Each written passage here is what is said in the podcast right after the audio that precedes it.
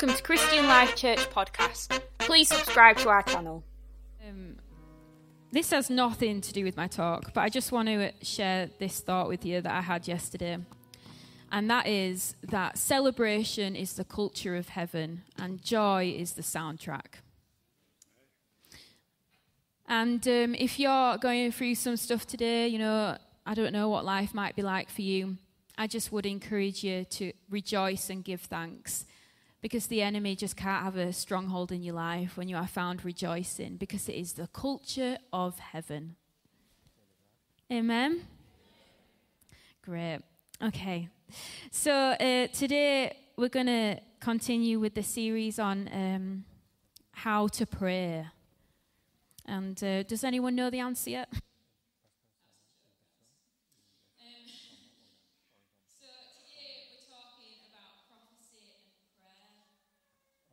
Ooh, prophecy and prayer. You see, sometimes we pray all sorts of things, don't we? You know, sometimes it could be one situation, we're binding things, loosening things, praying that God makes a way, praying that we have strength to endure. We're praying everything in the hope that one of them lands, you know. But actually, there's this other way of praying called crafted prayer, where you stop and you hear God's voice and you pray in accordance with that. Sometimes we panic pray, and we should prophetically pray. And the Bible says that Jesus is interceding for us right now. Right now, Jesus is interceding for you. And there's a conversation going on in heaven over your life right now. And if you're curious like me, you'll be asking, what are they talking about? What is Jesus interceding for? You know, what is the conversation, the heavenly dialogue over my life? What is it? Because I want to know what it is. There's this verse in Isaiah 55, verse 3, and it says, incline your ear, come to me, hear, and your soul shall live. Incline your ear, come to me, hear, and your soul shall live. And there is something that happens when you hear the voice of God, that it transforms your life. Would you agree with that? Yeah. When you hear the voice of God, it's as if your soul is rejoicing again, because it has heard the voice of its creator. And so I want to unpack with you, how do we pray prophetically? Like, how do we do it? How do we hear God's voice and pray in an alignment with that? How do we take part in the heavenly conversation over your life right now? How do we do it? Does anyone know? No, I'm joking. That was a joke. Okay, so 1 Samuel chapter 3, if you've got your Bibles. 1 Samuel chapter 3, and I'm going to read from verse 1 to 10. Okay. It says, the boy Samuel ministered before the Lord under Eli. In those days, the word of the Lord was rare. There were not many visions. One night, Eli, whose eyes were becoming so weak that he could barely see, was lying down in his usual place. The lamp of God had not yet gone out, and Samuel was lying down in the house of the Lord where the ark of God was. Then the Lord called Samuel. Samuel answered, here I am. And he ran to Eli and said, here I am, you called me. But Eli said, I did not call, go back and lie down. So he went and lay down. Again the Lord called Samuel. And Samuel got up and went to Eli and said, here I am, you called me. My son, Eli said, I did not call, go back and lie down. Now Samuel did not yet know the Lord. The word of the Lord had not yet been revealed to him. A third time the Lord called, Samuel. And Samuel got up and went to Eli and said, here I am, you called me. Then Eli realized that the Lord was calling the boy. So Eli told Samuel, go and lie down, and if he calls you, say, speak, Lord, for your servant is listening. So Samuel went and lay down in his place. The Lord came and stood there, calling as at the other times, Samuel, Samuel. Then Samuel said, speak, for your servant is listening. Amen. I want to start off by talking to you about the lamp of God. Okay, so it says, the lamp of God had not yet gone out. Now, the lamp of God would light up the interior of the tabernacle.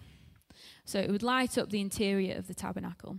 But it would also serve as a reminder to the Israelites that God was their source of light. And light has two purposes. Firstly, it expels darkness. You know, where light is, darkness cannot exist. You know, if you walk into a room and you're holding a candle, all around the candle will be light. You know, darkness cannot exist where light is, which is why when Jesus said, I am the light of the world, he was saying, in me there is no darkness. So light expels darkness, but also light leads to revelation. You know, if you walk into a room and the light's off, you can't see anything. But if you turn the lights on, you'll see the original design of the room. The lamp of God would light up the interior of the tabernacle and revealing the revelation of who God was and is. And to behold something, you have to see it in the light. So light expels darkness, but it also leads to revelation. And in verse 1 and 2, we read that visions were rare in that time. And also Eli, who was a priest, it says that his eyes were growing weak. Now that might be physical because he was probably getting on a little bit.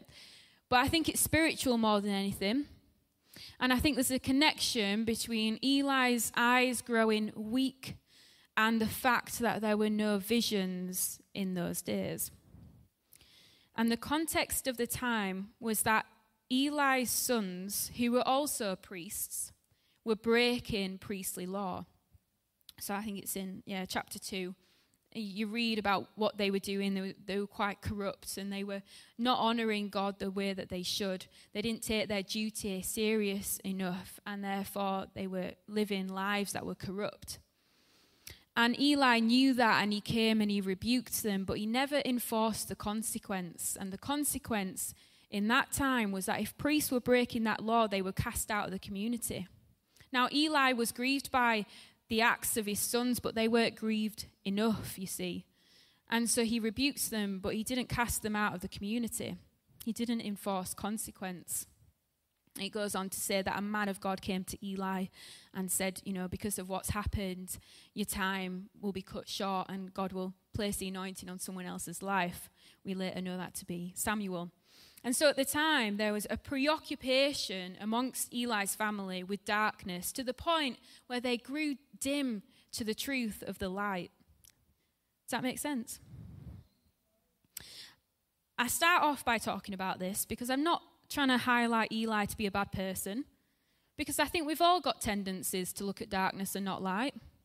So he's not a bad person, but I start with it because I want to acknowledge the finished work of Christ today. You see, because of what Jesus has done, he has restored us back to communion with our Almighty God. You know, when you read the Garden of Eden and Adam and Eve, you read that, you know, we were created for intimacy with God. This picture of them walking hand in hand in the Garden of Eden together, hearing God's voice, unhindered by sin and shame. You know, they were walking hand in hand with their Creator, and that is how we've been called to live. And Jesus, through his death and resurrection, has restored back to us the ability to hear God's voice. Amen? And so it's important that we acknowledge that none of this is by our own strength. You can't hear God's voice because you're a good person, because you're good, but you're not that good. You know, it don't work like that. You hear God's voice because Jesus has made a way for you to hear God's voice. It's good news, isn't it? And so whilst we know that we get to live in communion with God, whilst we know that we get to walk in intimacy with God, truthfully, and if we're honest with ourselves, so often we live outside of that reality. You know, we know the presence of God is here, but so often we don't live like he's here. And so I want to talk to you about how do we do it? How do we stay in that place of communion with God? How do we hear his voice? How do we then pray prophetically? My first point is that we must learn to practice his presence. You see, in the midst of all the corruption in Eli's family, there was Samuel, a young boy, and it says in verse 3, who was lying down in the house of the Lord where the ark of God was. Now, the ark of God was the presence of Almighty God. It would be in this little box. I'm not doing that justice, but it was in this box. That's the presence of God. And Samuel was found lying down next to the presence of God. He'd not yet heard his voice, but there was something about his presence that compelled him. The presence of God is powerful. In 2 Samuel 6, we read this story of how King David was going on this journey, and he took the Ark of God on this journey with him. Usually, you know, they take it into battle and things like that, and there was fights over the Ark of God, over the presence of God. Anyway, on this one journey, King David was he got some men to carry the Ark of God on this journey. And the Ark began to slip. And as it slipped, this man who was holding, you know, the thing to hold onto it, touched the Ark and died instantly. You know, the Ark of God began to slip. He touched it and he died instantly. Such was the power of the presence of God, that if he touched it, he died. After that, King David got a bit frightened, as you would. And so he asked for the Ark of God to be kept in the house of Obed-Edom. Now, put yourself in Obed-Edom's shoes, okay? You've just heard the news that someone touched the Ark of God and died instantly. And now King David's knocking at your door saying, do you mind if we keep it here? Can you imagine? I said in the first service, you would not do your dusting, would you? You know, you'd keep your cloths away. He would have had to have a strong word with the kids. Don't go near it. It's not a toy. Don't play with it. Everything would have changed to have the Ark of God dwell in your house. Can you imagine it? The pressure, the fear, and the reverence he must have felt. You know, he did not take that lightly. For 3 months, the Ark of God was in his house, and it says that the Lord blessed Obed-Edom and his entire household. And when you track his story, you see that he actually went on to be a gatekeeper in the house of the Lord. He was a worshipper and an all-round lover of God's presence. He'd encountered something in those 3 months where the presence of God dwelt in his house, and it changed him forever, and he couldn't go back. He dedicated his whole life to the presence of God because something had happened in those 3 months with the presence dwelling in his house that changed him forever. And the truth is that because of what Jesus has done on the cross, you and I get the Holy Spirit, the presence of God, dwelling within us today. The same power that conquered death itself lives in you and lives in me. The presence of God no longer dwells in a box. It dwells within. And the interesting thing about the story of Obed-Edom is that he would have had to have made adjustments for the presence of God. He would have had to move things out the way to have the presence of God in his house. And if we have the presence of God dwelling in our lives, what are we moving out the way? What are we moving out the way to host his presence? We need to practice his presence. You see, whilst we know his presence dwells within, so often we live outside of that reality. So how do we practice his presence? You know, how do we become a wholehearted lover of God's presence? The first thing for me is that we must be quick to forgive. That's not the message a lot of you wanted to hear. I get that. We must be quick to forgive. I've learnt this over, the last few weeks in my own life, that you could read your Bible every day. You could wake up early and pray. You could fast. But if you have unforgiveness in your heart, it is a hindrance. Forgiveness is central to the gospel. When you read the gospel, you read forgiveness is everywhere. You know, when Jesus healed someone, he would say, "Your sins are forgiven." They weren't even there for that. And Jesus said, "Your sins are forgiven." You know, when Jesus was dying on a cross, what did he say? He said, "Lord, forgive them." Because forgiveness is the heart of the gospel. On Monday, me and Pastor Simon were praying together. And I got this picture of this heart. And like a thorn was piercing the heart. And the heart just healed around the thorn. It became hard and it healed around the wound. And I just felt like that was offense and unforgiveness. You know, that was piercing the heart. And the longer you leave like your heart in a state of unforgiveness, the harder it becomes. Because forgiveness is the way of God. And so when you choose to walk in unforgiveness, well, you're choosing your flesh above your spirit. You know, you are here today because God chooses to forgive you. And yet, for some reason, we think we have a right to hold unforgiveness towards others. And we're so wrong, you know. We're so wrong. We need to be quick to forgive. And that is a daily thing that we have to choose. Earlier, like last week, I think it was, I was interested to know how much my car was worth. I was curious. You know, I wanted to know, will I be a billionaire? No, I will not. No, I'm joking. But I was interested to know how much my car was worth. So, like any good person, I went to We Buy Any Car. Because they have them dotted around on car parks. Yeah, so I went to one, and I didn't know what I was expecting, but it wasn't what I got. And, I was there chatting to this guy, and he was so rude to me. Oh, I kid you not. He was so rude to me. And, you know, in the moment where you can't think of anything witty to say, so you just take it, and you're like, okay. And I was like, have a nice day. And then I came out and I was sat in the car park and I'd thought of all these great comebacks, you know, and I was ready to go. And so I literally got out my car and I was like, I'm going to go back. I'm going to say something to him. I'm going to be like, you've lost your best customer.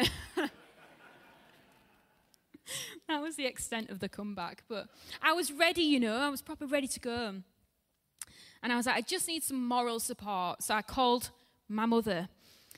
And I was like, come on, Mum, help me out. I was like, Mum, I'm going back. I'm going to say something. Who does he think he is talking to me like that?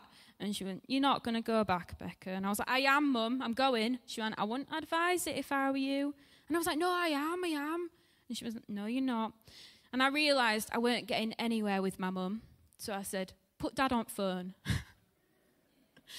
And I was like, Dad, I'm going back. I'm going to say something. Oh, it's so funny when I think about it. I was literally in Sainsbury's car park, like, I'm going to say something. Like, who do I think I am? And I was like, Dad, I'm going to go. I'm going to say something. And he said to me, no, you're not. And I said, no, I am. And he said to me, don't lose his presence. And I was like, phew. And I said to him, I already have. Oh, dear. Obviously, you can't lose God's presence. It's not like you can lose your phone or your car keys, you know. You can't lose God's presence. But you can definitely lose a sense of God's presence. You know, God never changes his proximity towards you.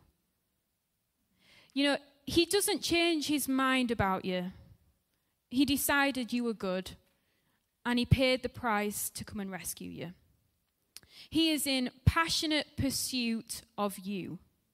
No matter what you've done, you might think you're the worst person in the world, or maybe you wear a badge of pride. You know, whoever whatever you've done, whatever scars you may bear from life's wounds, God is in passionate pursuit of you. That is the gospel. That God loves you so much, he sent his one and only son to die for you. Because he passionately loves you and he wanted you back in communion with himself. So God doesn't change his proximity to you, but so often we change our proximity to him. And what I mean by that is so often we spend our time looking at things that don't matter, spending time preoccupied by things that don't count towards eternity. You know, we have the Holy Spirit dwelling inside of us, but we're also flesh. You know, and in Galatians, Paul writes about the fruits of the Spirit, and then he writes about the flesh, you know, which is rage and anger and malice and deceit. And it says this at the end, I think it's Galatians 5, I don't know. It says, so therefore walk in step with the Spirit. It's like you have to actively choose to walk in step with the Spirit, which means you have to weaken your flesh and strengthen your spirit. It means that we have to stop doing things that our flesh wants us to do and start doing things that the Spirit wants us to do. And being quick to forgive is one of those things that the Spirit wants for your life. Because unforgiveness hurts nobody apart from yourself. And it makes you hard towards God. And we want to be soft and sensitive to his voice. If you want to hear his voice and live in communion with him, choose forgiveness today, because it is the heart of the gospel. We must also learn to hate what he hates and love what he loves.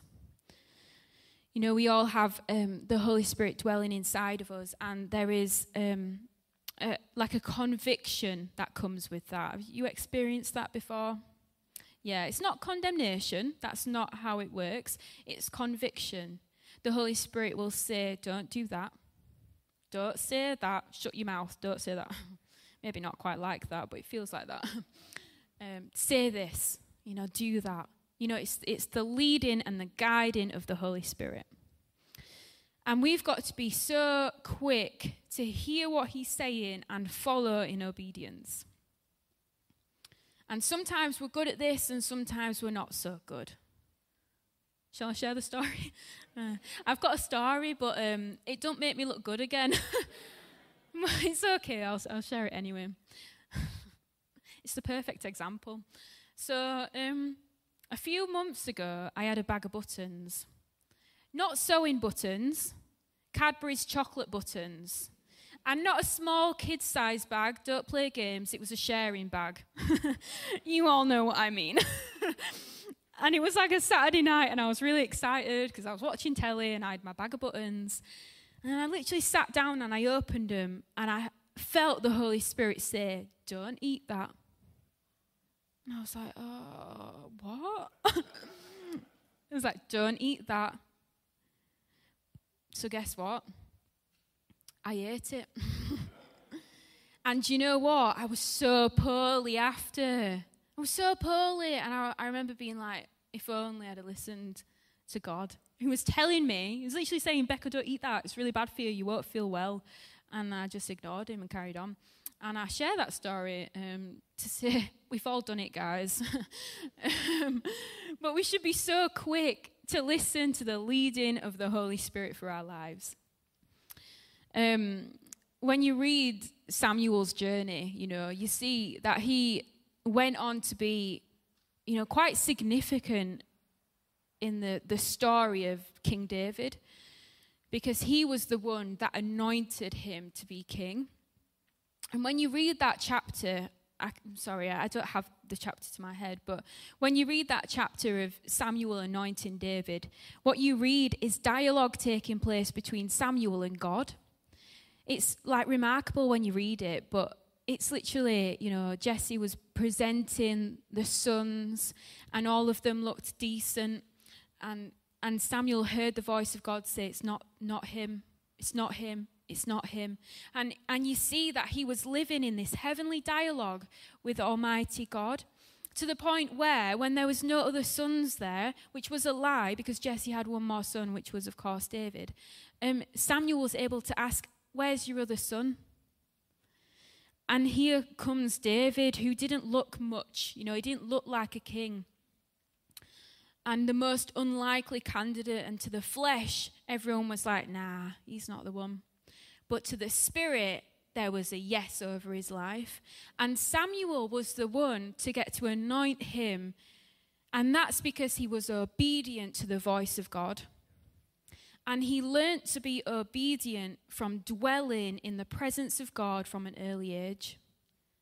You know, he'd become familiar with the sound of God. He'd become familiar with the sense of his presence. And he couldn't live without it. And because he'd become familiar with it, God entrusted him with the small but also the big matters of history. And if we're willing to follow the leading and the guiding of the Holy Spirit, who knows what adventure he will take you on? Your journey is not done yet. There is more to come. And you need to just learn to hear the Holy Spirit say yes to things. You know, let him lead you and guide you, and trust that his plans for you are good. That Jesus said, I have come that you might have life, and life in all its fullness. And therefore, if the Holy Spirit is speaking to you, guiding you, it is to lead you to fullness. So from this place of dwelling and resting in the presence of God, Samuel heard the Lord speak to him. And today there is an invitation over your life to join a heavenly dialogue, but it starts in the presence of God. It says that once Samuel had heard the call, in verse 21, it says that God revealed himself to Samuel through his word. So he'd heard the call of God, he'd responded, and then God revealed himself to Samuel through the word.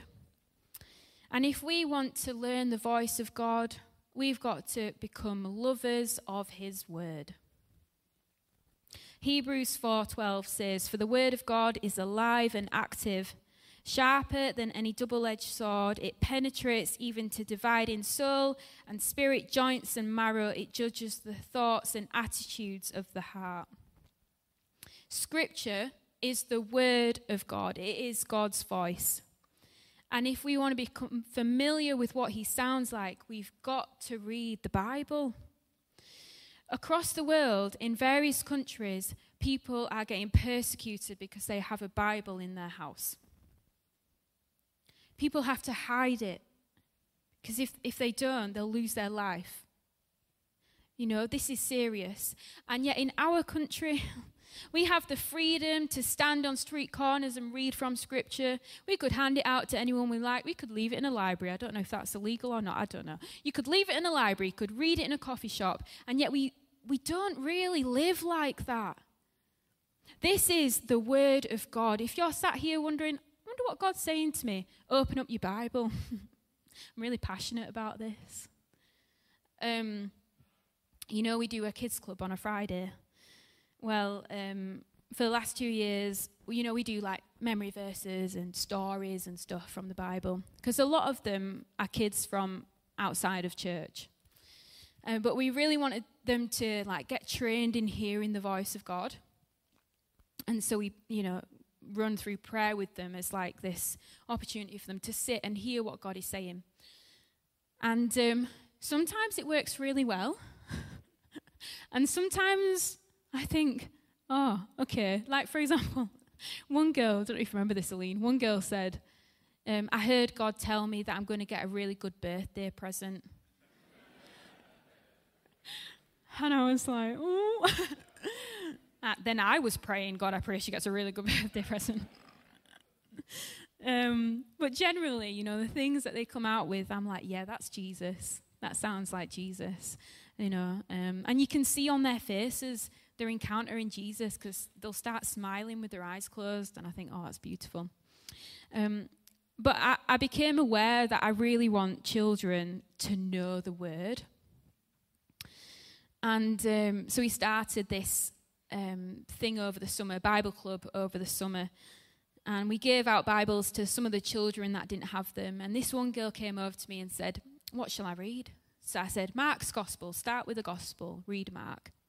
And then it must have been 3 weeks later. Bearing in mind, she's like 7 years old. 3 weeks later, she came to me and she said, "I've read it. What shall I read next?" And I just thought, that was amazing. You know, I just thought, she's hungry for the word.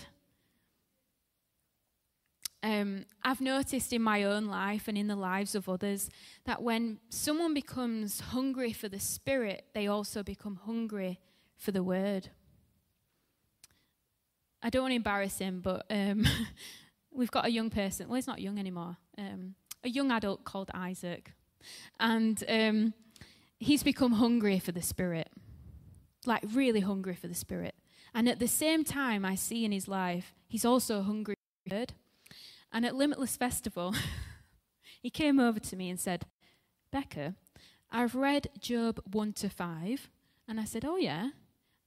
And he said, "I would recommend." And then he just walked off. But I thought to myself, you know what? Yeah, he's hungry for the Spirit, and he's also hungry for the word, because the word and the Spirit come together. You can't really live separately. They come together. They marry together, the word and the Spirit. In fact, the Bible is called the sword of the Spirit. We need to start treating it like that. And if you don't know how to pray, can I encourage you to pray Scripture? Because something happens when we pray the Word of God. This happened to me this morning, actually, and I'd had a bit of a rough night. I just felt really, just some crazy, vivid dreams, and it just felt bonkers. And I woke up and I was a little bit distressed. I think because I live on my own, it's a little bit more like, oh, oh dear. So I woke up and I was a little bit distressed. And I came and I sat down with Jesus. And I did not know what to say to him. And I just felt him say, "Read Psalm 23. So I was like, okay. And as I did, I started to pray it over my life. You know, I wasn't like casting things out, or, you know, I wasn't prayer marching around my house. It wasn't anything like that. I was just quietly sat there, and in my head I was going, you know, "God, you are my shepherd, and you I lack nothing." You know, and I was praying out Scripture, you know, "God, you do prepare a table before me in the presence of my enemies." And as I, you know, got all the way through Psalm 23, you know, "I trust, God, that your goodness and mercy will follow me. It will follow me, I declare. It will follow me all the days of my life. You know, I declare I will dwell in the house of the Lord forever." And as I started to do that, and as I started to proclaim it over my life, my soul found rest. And this sense of distress lifted, because I'd found what I was looking for. And that's what happens when you pray Scripture. There's this beautiful verse that says, "Return to your soul, because return to your rest, my soul, for the Lord has been good to you." And this morning, I just felt really strongly like, you know, praying Scripture can transform your life. You know, going back to Isaiah 55, "Come to me, incline your ear, come to me, hear, and your soul shall live." And Scripture is the bread of life. It's what you need. It's what we all need. And so if you want to hear what God is saying, open up your Bible. If you're unsure, open up your Bible. And what I found in my own life is that the Word says yes to the things the Spirit has said in my heart. You know, he says yes to it. It's like an agreement that takes place. And it's got a verse for every season under the sun, and it withstands every generation. I just think it's time that it took its place back in our hearts again. If I'm being honest, it needs to take its place in our hearts again. For so many of us, we just put it to one side, but it is the living Word. It is alive, it is active, and it changes everything. So I'll see you at the Bible study. No, I'm joking. Yeah, if you want to hear what the Lord is saying to you, then I believe it starts by dwelling in the presence of God. And to dwell in his presence, we must learn to practice his presence. Being quick to forgive, trusting the leading and the guiding of his spirit, doing everything we can to weaken our flesh and strengthen our spirit. That's how we practice his presence. And if you want to pray prophetically, I would say learn to pray scripture. Speak it over your life. It is truth. Every lie of the enemy is destroyed in the face of scripture. It cannot withstand. Scripture is true. And if you're unsure what's true, open up your Bibles. Speak it over your life. It'll change everything. Then we become familiar with his sound. We become familiar with God's voice. We become familiar with God's heart, and we learn to pray in an alignment with that. Shall we pray together?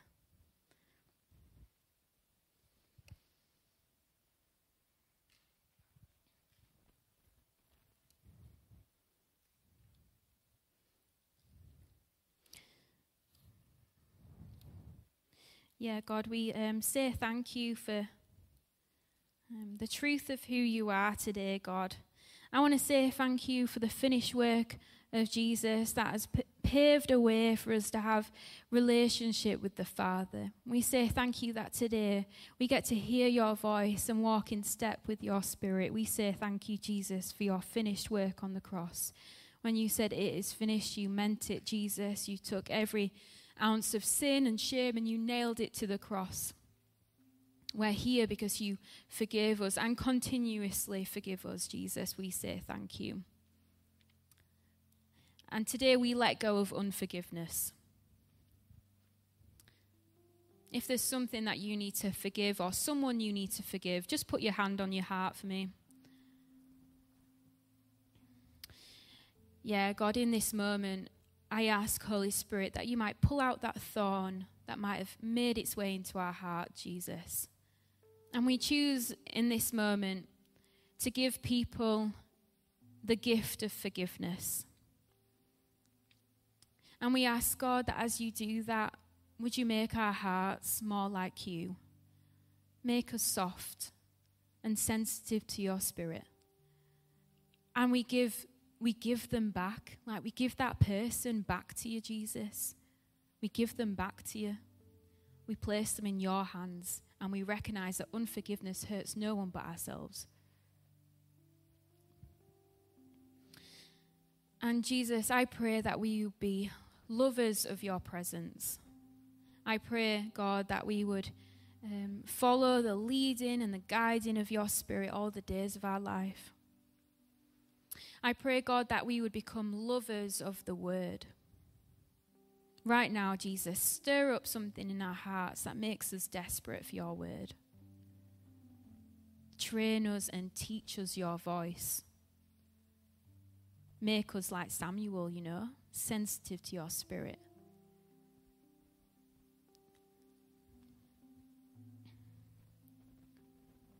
Yeah, God, when we've made the Bible the second thing in our life, God, forgive us. We put it back where it deserves. We recognize its authority and its power. And we choose to be lovers of your presence and lovers of your word. And use us, God, for your kingdom.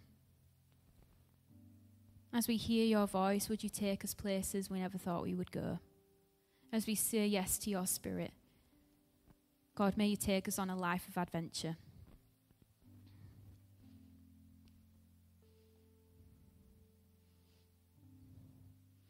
And I just want to read this over you. This was given to me this morning. 2 Corinthians 13, verse 14.